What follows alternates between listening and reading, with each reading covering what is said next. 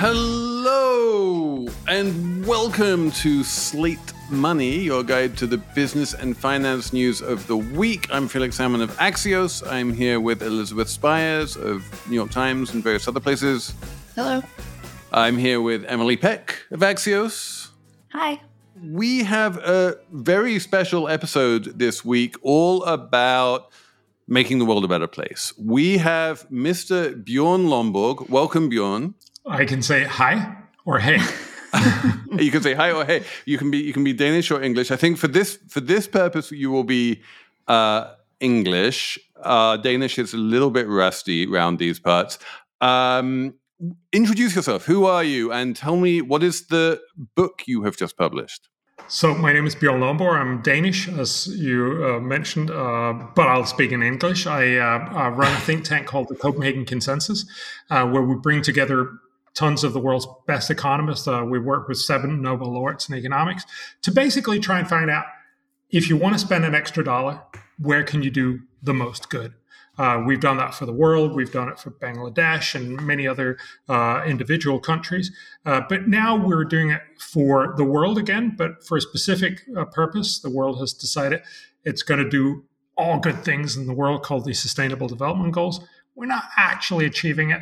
So here is a book that suggests 12 amazing things that the world could do at very low cost that'll deliver amazing benefits.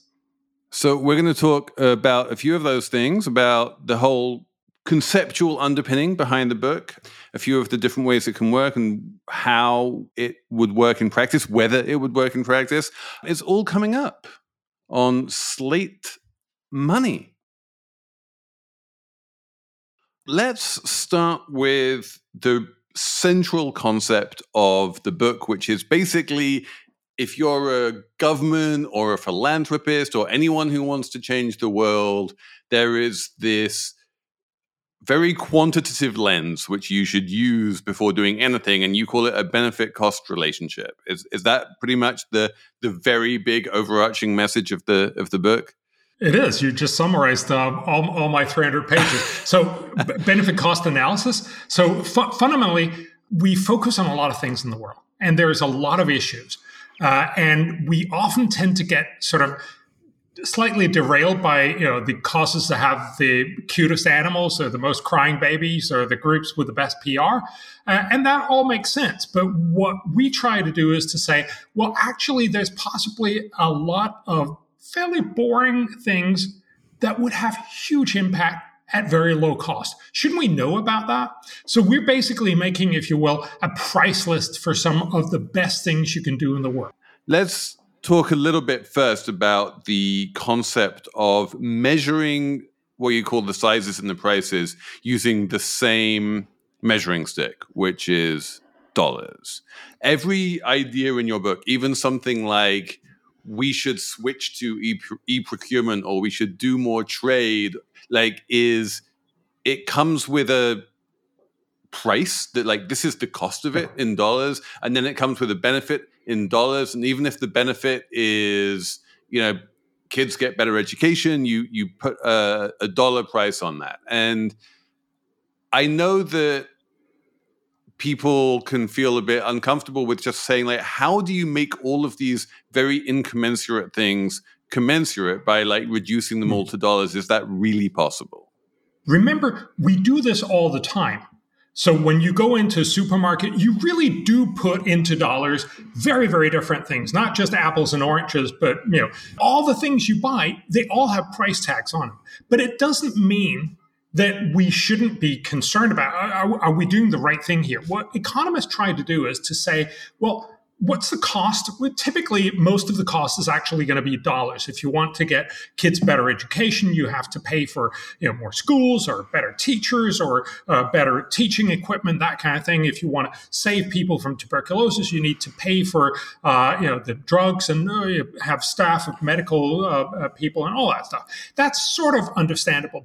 But the real issue and uh, what I think you're aiming at is how do we measure the benefits in terms of dollars because that's that's sort of obviously that feels wrong right because it's uh, children flourishing more it's children knowing more it's it's uh, people not dying those are obvious things that we shouldn't be putting into money But remember, we do all the time. And let me just give you one example. Uh, so uh, when when the uh, Department of Transportation in the U.S. and pretty much everywhere else in the world decides we have this road, should we make it more safe? Should we make a middle divider or something? They essentially make a trade-off between saying if we make it safer, it means fewer people will die in this road, but it also costs more money. And typically, what they do, and this is not unsmart because they've also given this a lot of thought, right? They, they think if we can do it really cheaply and save a lot of people, it's a good idea. If we if it'll cost a lot of money and you can only save very few people, maybe we won't do it. It turns out that the US government consistently, not totally consistently, but reasonably consistently, decides to say if we can save one human life for less than $10 million, we'll do it. If it costs much more than $10 million, we won't do it. One thing I thought that was interesting in your book is you had these great charts. Um, and you would chart all these problems that have improved, you know, in the rich world incredibly, like um, the incidence of infectious diseases or the literacy or education. And I thought, you know, the the rich world didn't set out as the primary goal to solve any of these particular problems. The rich world just got rich and the problems got solved.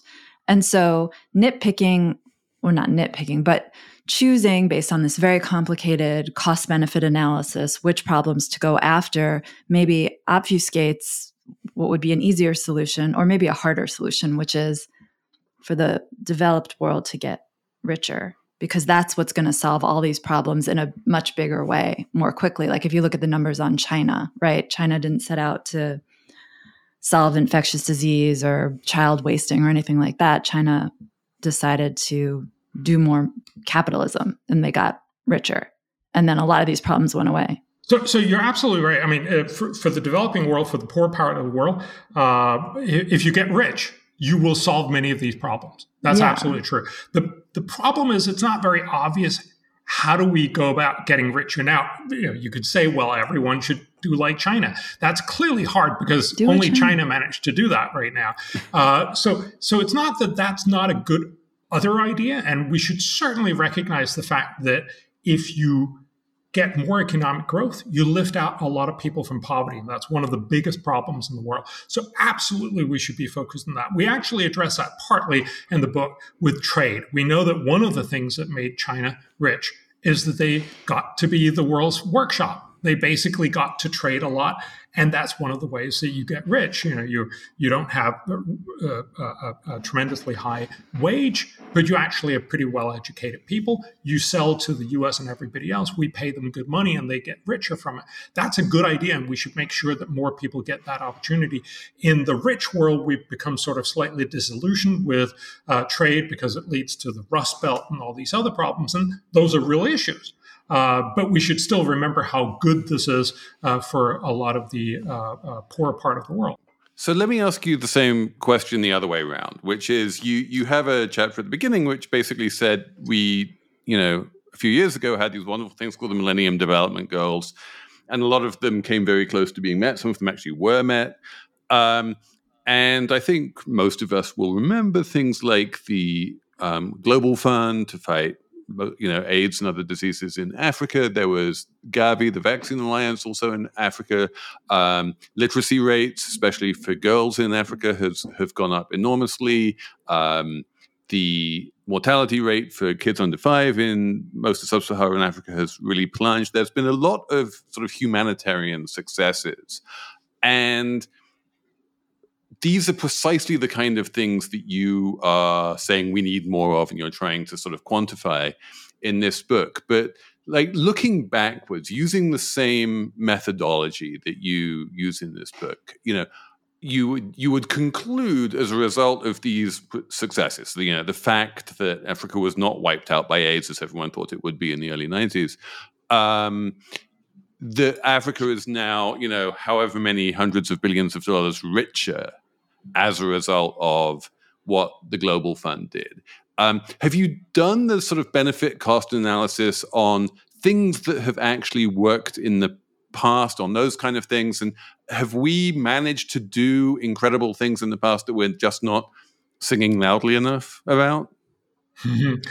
So we've we've done a little bit of back of the envelope uh, kind of argument on, on those things. Uh, I think the main reason why we haven't done it is because it's sort of you know it, it's intellectually interesting, but we're past that. Uh, we've done that. It doesn't actually help policy. But the main point here is again to say that that most of what we've done is is looking a, a, ahead.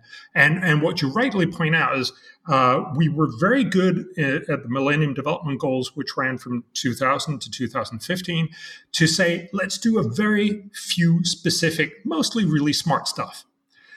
And we achieved a lot. But then, you know, the UN uh, said, "Oh, wow, this went really well. Let's do this again." Uh, but the problem was that these Millennium Development Goals literally were set by six guys in a back room in the UN. You know, Kofi Annan and six, five others. Uh, and and the story is that, that they met uh, the uh, uh, the environment the guy who ran the environment uh, agency uh, a couple of days before they were going to launch, and they were like, "Oh, we don't have any environment," so they put in an environment target as well, which was uh, then uh, uh, water and sanitation. And you know that's probably not the way you want to do global goals, kind of thing. So this time around, they said, "Let's ask everyone what they think should be in these global goals." Not surprisingly, when you ask everyone, you get everything in there. They, we ended up with an enormous package of stuff uh, ranging from uh, going from 2016 up to 2030, where we basically promised everything. We promised to fix hunger and malnutrition, sorry, hunger and poverty and uh, uh, uh war and corruption and climate change and uh, jobs and and education and you know get urban more urban parks and and more sustainable tur- tourism. And, you know, th- there's literally not anything in there that's not you know promising something for whatever field you're in. Uh, we promised everything to everyone, and so this year, 2023, the world is at halftime for the uh, SDGs, the Sustainable Development Goals, and we're nowhere near halfway.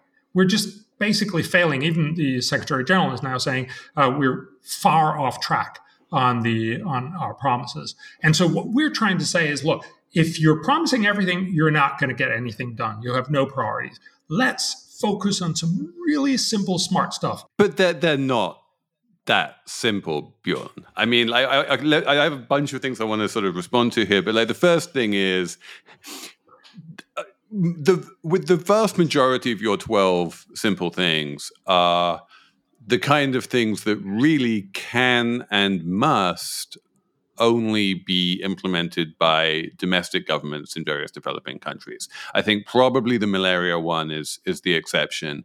Um, but most of the rest of them, especially things like, oh, we, you know, governments should move to e-procurement, or we should implement more trade, or even stuff around education, you know, but perforce must wind up being done through government departments, through the political system, through whatever you know authoritarian or democratic you know system you have in any given country and it strikes me that that is never going to be simple and it's never going to be something you can just magically make happen with by writing a check so, look, and this is very, very important. So, what I mean by simple is this is something that we've actually demonstrated how to do in many different circumstances. So, let me take one example, uh, uh, which is education. Uh, we both say how you shouldn't do education. So there are lots of things where government spent enormous amounts of resources on education and gotten very trivial or no uh, output. For instance, Indonesia uh, uh, uh famously in the early 2000s uh, you know, very well intentioned, decided they were going to spend twice as much money on education. So they hired lot more teachers. They doubled the uh, the wage of each teacher, uh, and and because of the way it was it was uh, rolled out, it actually happened in different regions at different times. And so uh, you can make a, a, a, pseudo randomized controlled trial study, and they did. Uh, and it's a very famous paper. It's called Double for Nothing. Uh, so basically, the Indonesians spent twice as much money. They have one of the lowest class size uh, class sizes in the world, and you could not measure the impact on uh, uh, educational outcome. Now, the teachers are much happier, which is great, but presumably not the main goal of, uh, of educational policy. So fundamentally, you can spend a lot of money and achieve nothing. So this is not what we should be doing. Yeah, in your analysis, how do you weigh cost effectiveness against urgency and time sensitivity? We don't. We only look at what is the cost typically the cost is right now but sometimes it'll be over you know a number of years. For instance if you try to fix tuberculosis it doesn't help just try to fix it one year. You actually need to fix it a lot of years before it sort of sticks. Uh, same thing with many other infectious diseases. But most of the cost is right now. The benefits depending on which kind of problem you're looking at come right now. For instance, if you if you give uh, immunization, uh, most of the kids that you immunize will survive just that year when they get the immunization. Now, some of them will you know, dribble in 60 years later, but most of it is right now.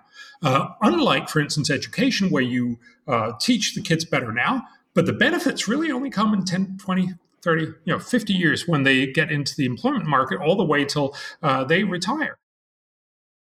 This episode of Slate Money is brought to you by Wondery which is a podcast company, and it makes a podcast called The Best One Yet, and it is a daily podcast hosted by Nick and Jack, who serve up three of the most interesting business news stories every day, and why you need to know them in just 20 minutes.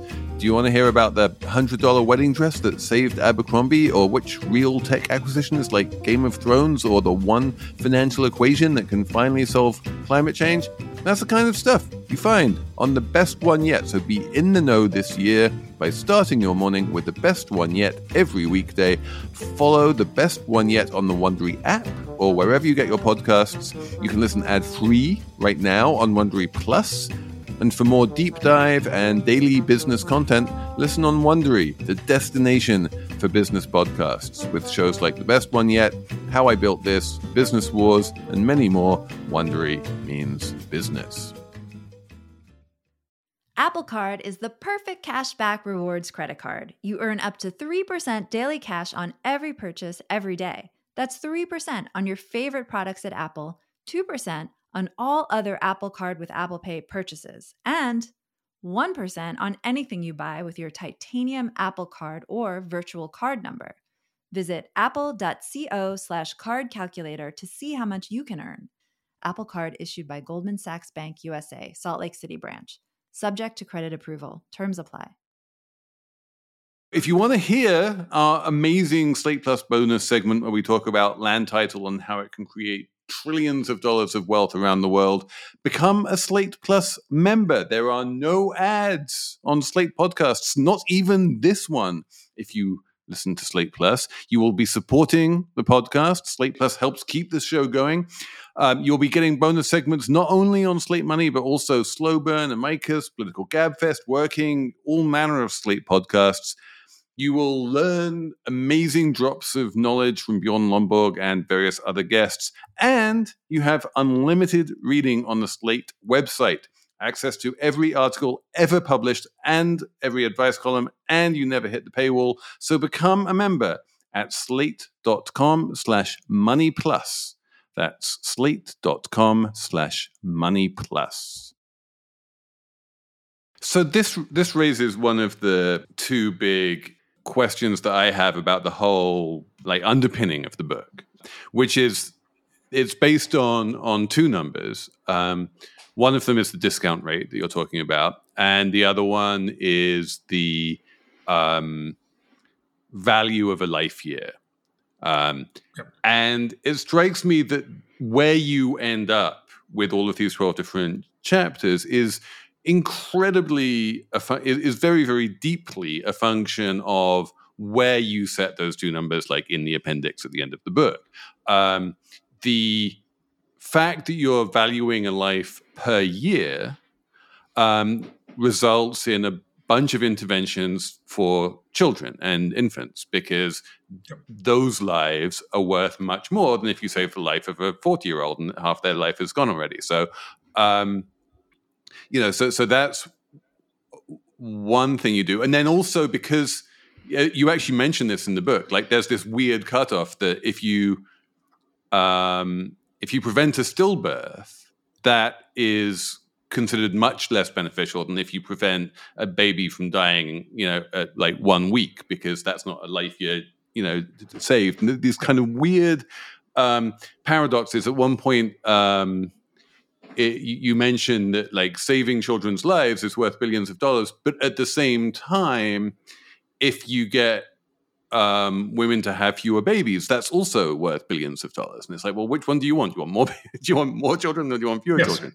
Um, so there's like a lot of this just comes from like that one life year thing, and then similarly on the on the discount rate thing, you have a relatively high discount rate, which means that you do wind up um, pushing things like immunizations and you know uh, bed nets, which save lives relatively quickly at the expense of say, um, climate interventions that would take decades and decades to, to get moving? If you set a very low discount rate, that is, you basically say the future is incredibly important everything becomes much much better deal especially things that are far away. But remember uh, and we've actually tried to get our researchers to do this but it turns out that this is this is almost impossible to do. If if you start thinking about Uh, uh, for instance, you know, p- people in the climate conversation will say, but surely the very far off future where climate policy will have a much greater impact is hugely important as well.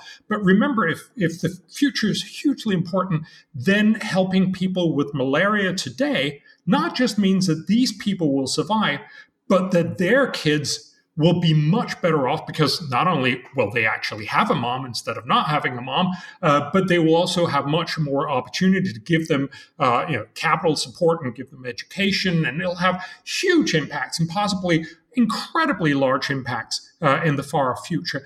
And then you very easily get to this very paradoxical uh, outcome that has also been remarked in, in the climate debate.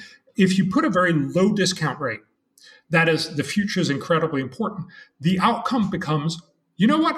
All of us should just eat porridge and then leave all the rest of the money to future generations, which of course should also just eat porridge and leave all the money to future generations and so on, because the indefinite future is just way too important.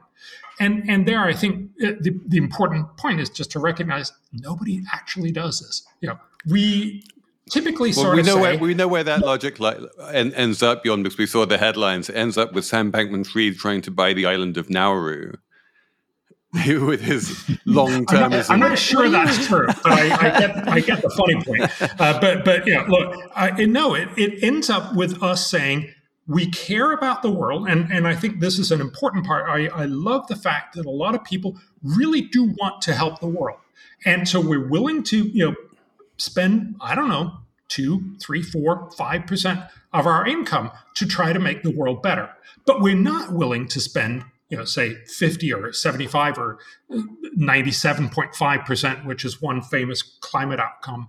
Uh, we're not willing to spend that much money on the rest of the world. So what we do do is we try to say we're going to set aside uh, non-trivial but not an enormous amount of, of money for the rest of the world how do we best spend that? And that's the answer that we try to deliver. The message of the book is like here's how we can spend money to change the world. So it seems like it's like a guide for the richer countries and the richer people in the rich countries to give to the developing world. How much input has the developing world had on these ideas? Or how involved in they are saying like these are the problems we want solved because it, it seems kind of um, colonialist? colonialist. Yeah it seems colonialist basically to be like this is what we think you should do because we want to feel better about having a lot of money and being better off than you. I actually address that straight up front in the book. Uh, I, I say what we means, namely that we means every everyone of goodwill. So it is philanthropists who want to do good. It is uh, developed developed governments, so the USAIDs of the world, but it's also developing countries. These are these are great investments for all three of them, and we're trying to argue for all of, all of them. So I've actually uh, uh, presented this in a lot of uh, developing countries. We work with a lot of developing countries. Uh, uh, so all of these inputs into the sustainable development goals, which is what we take our starting point from, comes from uh, uh, uh, uh basically uh, making sure that you have everybody's input, so both rich and poor countries. But what we're trying to do is then say, what does the uh, the peer-reviewed literature tell us where are the best deals? And those are presumably not something that matters whether you're rich or poor. This is simply about saying where are the best deals in the poor half of the world. And this is true both for poor countries or for development agencies from the rich world. And so I'm trying to tell both. I'm actually trying to tell everyone, you know, this is where you get the biggest bang for your buck, whether you're a poor, poor country government that wants to do good for its citizens or whether you're a rich country that through development aid wants to do good in poor countries. I just can't imagine uh, philanthropists telling the United States government, these are the, I mean, I guess it happens a lot. These are the programs you must do. We know better than you. You know what I mean? It's just. I mean, yes. they, so they do it's, that. it's incredibly. Okay, yeah. I am not, and I hope I'm not coming across that way. I'm not saying we know better than you. What we are saying is that this is what the literature shows are some of the best deals available. Uh, you know, so we work with uh, the Indian government, uh, Niti Aayog, which is their their central think tank to look at where you spend resources. We've done the same thing for Bangladesh, for Ghana, for Malawi, for a number of other countries, including Uganda and Eswatini. We're, right now working with Tonga and the South Pacific. We're we're working with them all and saying, what does the literature say? And these typically peer-reviewed published uh, economic a- estimates of how much did a, an intervention cost and how much good did it do. And then we try to advise them to say, here is what the evidence say. If you do this, the evidence seems to suggest you're going to spend a lot of money and get no uh, uh, uh, uh, educational outcome. If you spend it on tablets, however, it costs much less and you get a huge uh, uh, outcome. That is one of the reasons, it's not by any means the only one, uh, that convinced the Malawian government to uh, to actually say we want to get tablets into all of our primary schools, which is you know I think great. And they're working both with their own uh, uh, funds, but also trying to get developed country funds, so both philanthropists and from USAID and others, to actually fund this. So I think this is not this is not it's certainly not meant as colonial colonial or whatever that word is, uh, but but also that's not this is really just about what does the evidence say. So let me ask you: when you go to these countries, um, how how much inter-country differences there because you don't you you you present most of the solutions in this book as basically if not one size fits all at least solutions that basically apply pretty much everywhere maybe you know in the case of malaria mostly just in africa but even so africa's an enormous continent.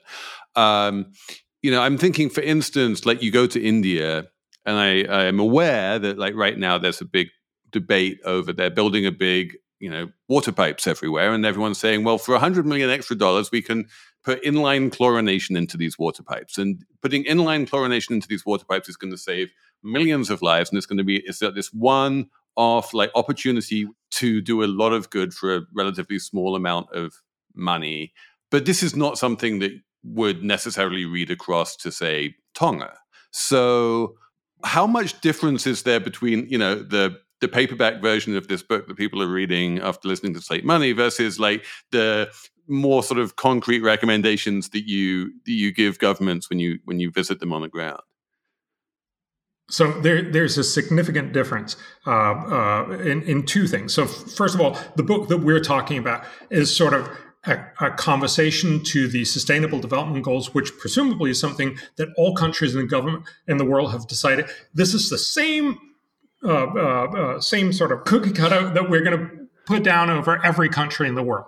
Um, so it's in that sort of spirit that I write. Here is some, here are 12 amazing things that you could do. Yes, they're not all equal in all countries and yada, yada, but we've tried to make a global estimate here, uh, which is not an unreasonable kind of conversation. But obviously, it changes when you go to an individual country. It changes in two ways partly, you know, all the setups uh, change. You know, some things, if you're outside of Africa, you don't have malaria pretty much.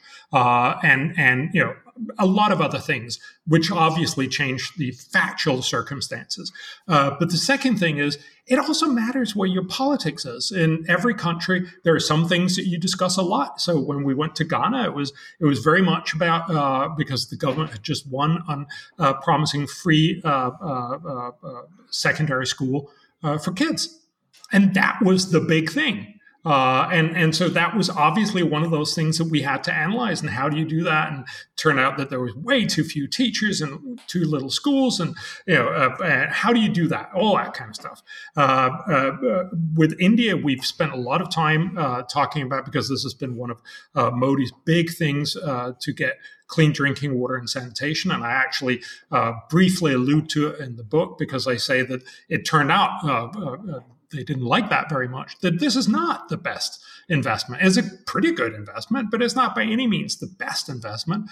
Uh, and you know, I think I think you need to say that. One of the things that India loves to say is, "We built all these toilets, and that's great." Uh, but unless you actually keep them uh, clean every day, people don't use them. Mm-hmm. One of the things that we've tried to do with this book is simply to show people there are these 12 amazing, look, it'd be amazing if it was really just 12, right? I mean, but roughly 12 amazing things in the world. How about we start doing some of those? I'm, I'm, i would love everybody to do all 12, but you know, I'd be happy if we can just do three or four of them. So, on a superficial level, a lot of your argument sounds a lot like what effective altruists argue for uh, but they tend to have a long termist bias. How would you distinguish between the way you prioritize and the way they think about it? Effective altruism is fundamentally the exact right idea is to say, I want to do good in the world and I want to do it effectively. That's exactly where we agree. I think they tend to like more interesting things. They also go a little bit out more in the sort of philosophical area. And as you point out, uh, they very often go for very, very long term thinking. One of their big things is that uh, that uh, if humanity uh, is is worth preserving and this is our long term future, nothing else really matters. I love reading them. I love talking to them, but I think it's a totally sort of detached from what most people think, which is really the next year is incredibly important. The next four years are incredibly important. We work with Haiti, uh, and uh, uh, as, as, one of the governments that we work with when it still only didn't work, but not totally fell apart as it has now. Um, and uh, and and you know, honestly, um, nobody in Haiti really cared about stuff that happened four years from now. It was just that, and and you know, I think the development also showed that they were right. Uh, you know, you care about making stuff work next year. Let me ask you finally just about um, how individuals play into this, because a lot of what you're talking about is things that are enacted either by like the health ministry or the education ministry or something like that in um, a government somewhere, or at the you know, one step removed, where you have a big, powerful Western agency like USAID that is able to go into those ministries and twist arms and say, like, we're going to write you this check just as long as you spend this money on this thing, and they can earmark the money and they can shepherd it along and they can bring it out in tranches and make sure it's going to where it's intended to go, or at least in theory, that's how it works. Um, you know, me as a guy writing a you know hundred dollar check, like I have no ability to talk to the Bangladeshi education minister. How do I? Uh, what what's the best way for like a little old me to make a difference? And like in my mind, it really all, it's it's just malaria, but maybe I'm wrong about that. The big thing I think is to say, look, you're clearly a person of goodwill. You want to help the world. You presumably also, you know, care about the rest of the world. You've certainly read the book, so you know, you, you now you want to do something. I think it's about getting that message out because one of the things that I find constantly. So when you go talk to USAID, for instance, um, they're incredibly encumbered by the fact that a lot of Congress people have put all kinds of guardrails in. No, you cannot spend it here. You sh- must spend it this way. And you know, honestly, it, it feels like a lot of people have, have just put up these regulations because they met with someone who said that you should do this or you shouldn't do that. Uh, and and so help the USAID to actually focus more on the smartest things. And likewise, ask, uh, you know, make it make it not okay to just do something that sounds good, but actually do something that that does good. Uh, a lot of the money that we spend, I, I, I sort of semi facetiously make this argument. A lot of money in in the uh, uh, in the development sphere and uh, philanthropy sphere goes into you know picking up straws in the uh, in the Pacific Ocean, that kind of you know plastic straws, and clearly that's bad. But you know, in the big scheme of things, probably not the main issue. Uh, if you care about these things, about what 80, 90 percent of all plastic uh, uh, garbage in the ocean comes from fishery uh, equipment. Maybe we should be more concerned about that if we actually you know want to care about it. But but but it's also like as long as you know uh, uh, at least the half a dozen uh, million kids die each year from easily curable infectious diseases. Maybe that's our uh, uh, a slightly bigger issue. And so let's make sure that we don't just you know applaud everybody who spends money, but let's also sort of gently push them towards spending it really effectively in some ways that'll actually have a huge impact. So I, I think that's this is not a great answer because there is no, no great it, answer. No, I think this is but, know, this is exactly the answer that I that I was kind of coming to myself, which is basically the answer that it's all po- it's all political. the The ability that I have as a U.S. citizen is basically the ability that I have to influence Congress, which in turn can influence USAID and like you know work out how much money we're spending on foreign aid, whether we do things like you know PEPFAR and Gavi and the Global Fund.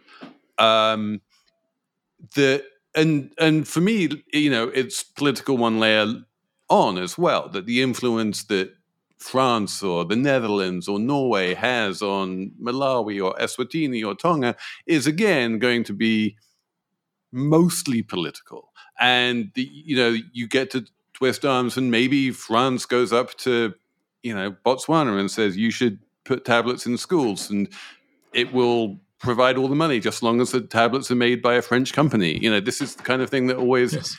winds up happening.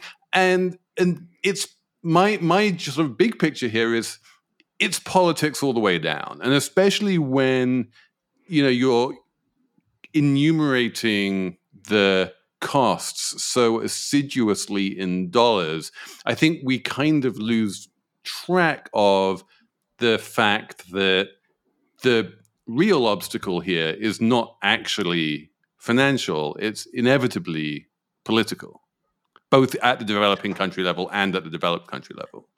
Yeah, that's what I was trying to say before with talking about China. Like, China has a strong autocratic government that's able to implement policies to enrich itself, to make the lives of its citizens better. If a country has a strong government that's, if not well resourced, but resourced and efficient, a lot of these problems can be solved within that country and that local government, right? It is a political and government issue more than a money, where do you spend it issue. I, I think you're saying slightly different things, Felix and Emily, because I, I, I, feel like, yes, if if the countries are richer, they can fix a lot more. Uh, but Felix, if they have a strong government, yours your argument is more that we. It's not actually about allocating more money; it's just about politics. I think I think there's certainly an argument for partly that politics needs to be clear and more honest about what it is that they're trying to achieve. And part of what we can do is to make sure that we hold them accountable that you know when when governments say oh but you need to buy french tablets we actually say what what the you know i don't know. I, am not even sure there is a, Fran- a, french tablet but it's probably not effective. So uh, no i'm kidding. Uh, but you know uh, but you know that we actually say well don't we want to do the most effective stuff first? But there's still a lot of money that is not allocated that could go to these amazing things and where we can help. And that's basically what this book is about. Look, if I had the solution, you know, if I just wrote the book and now we have the blueprint and, and all we need to do is to come up with $35 billion and we're all good to go, that would be wonderful, but that would probably be too easy. But I do think we're in some way also lacking the blueprint. And the good example of that, of course, is the world decided on these sustainable development goals. We decided to promise everything to everyone. And then we end up with just, you know, nice sounding uh, uh, uh, uh, sort of canned responses, but not really what will make the world a better place. And so I'm trying to sort of inject a little bit of this. Yeah, no, I definitely I feel you on that one. That the the number of you know impact investors who I talk to who are like, I judge myself by like, is this company I'm funding going to help the sustainable development goals? It's like every single country company in the world you can find an SDG somehow that they're yes. helping. Um, but yes, we should um, move on and have a numbers round. I think Elizabeth, do you have a number this week? Uh, yeah, my number is 44, and that's dollars. And this is what you would pay for three ounces of sardines at a new store in Times Square called The Fantastic World the of Portuguese the Portuguese sardines. Sardine. Yes. What? Yes. Wait, say that again. $44 can of sardines in Times Square. People, you know you want to do it because you know why they do it? They have literally taken out every single bone from inside the sardines so that you don't have to taste the bones, which are perfectly fine to taste. Uh, I'm sorry, they made a sardine store? A, a sardine store in Times Square? They only yeah. sell sardines, and it's it's a two story store, and they have 30 different kinds of sardines and then they have this gimmicky thing where they put. Can I just jump in and say I've been to this store in in Lisbon Airport, and it is a great store, and I'm a massive fan of canned fish in general and canned sardines in particular, and I'm all in favor of canned sardines. But yeah, the 44 don't don't eat the $44 can. That's they put like gold flake That one in comes in a yeah, it comes yeah. in a, a, a can shaped like a gold ingot. And what's the name of the store again? The Fantastic, the Fantastic World? World of the Portuguese Sardine. Emily is not convinced about this. I'm, I'm pretty I sure I know what not location. to get Emily for her birthday. well, I wouldn't want to eat a $44 can of sardines, I don't think. You know? Because it was too expensive. It.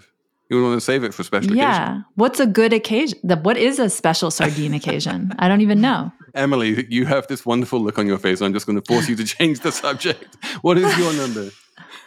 My number is 24, as in August 24th, which, and this is from a study, you guys, is the day of the year that m- people are most likely to call in sick. And this was published in Bloomberg, so I know it's true and factual.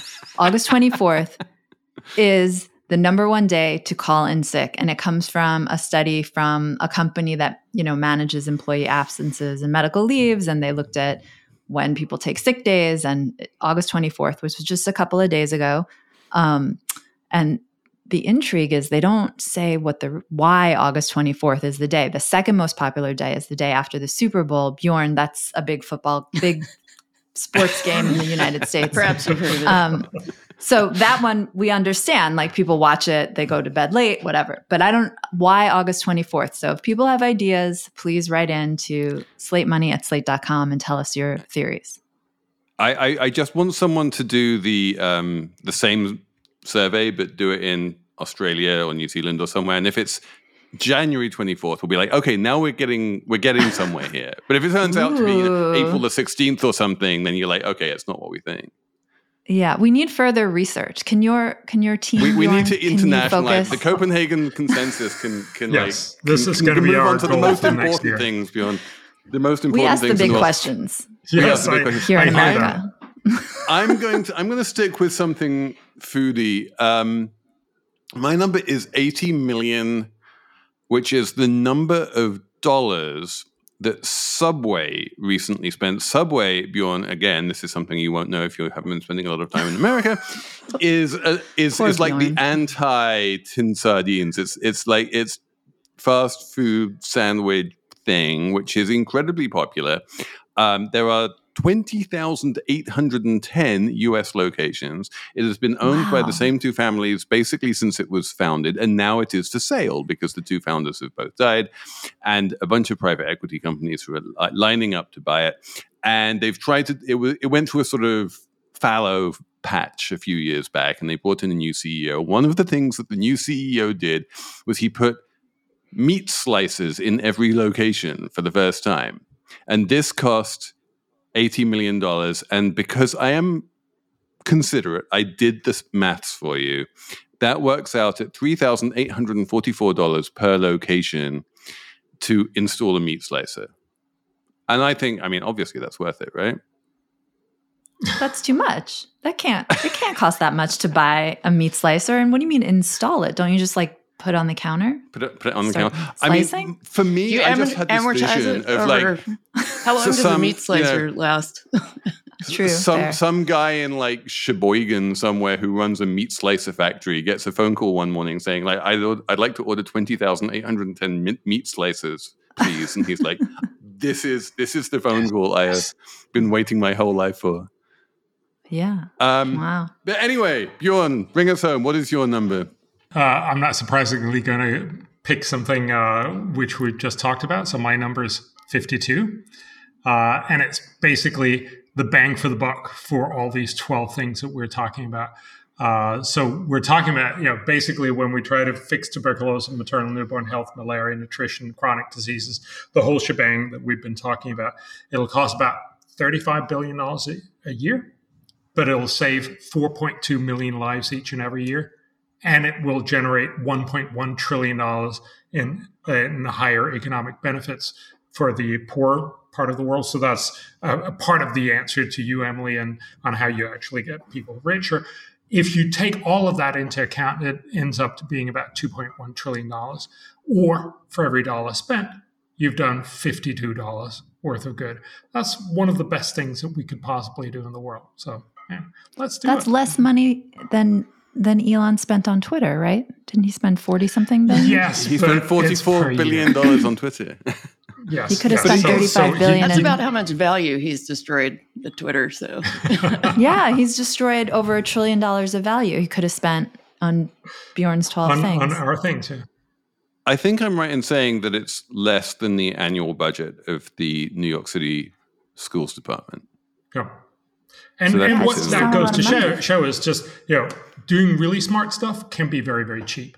Uh, and, you know, it'll be fantastically transformational. So, again, all the things that we've discussed, and yes, this is not easy. And certainly it, it seems unlikely that you can just use this 52 number, a little bit like the 42 number from, from uh, what's his name? Douglas. The Hitchhiker's Guide to the Galaxy. Yeah, yeah Douglas Adams. guy to the galaxy. You, yeah, you can't just you know put out one number and say, "Oh, that explains the whole world." But it does give you a great sort of uh, uh, uh, uh, base from which to have this discussion. With that, Bjorn Lomborg, thank you so much for coming on the show. It's been brilliant having you here. Wonderful. Um, thanks everyone for, uh, for for listening. Thanks for writing in. Slate Money at slate.com. Thanks to Patrick Fort for producing. And we'll be back next week with more Slate Money.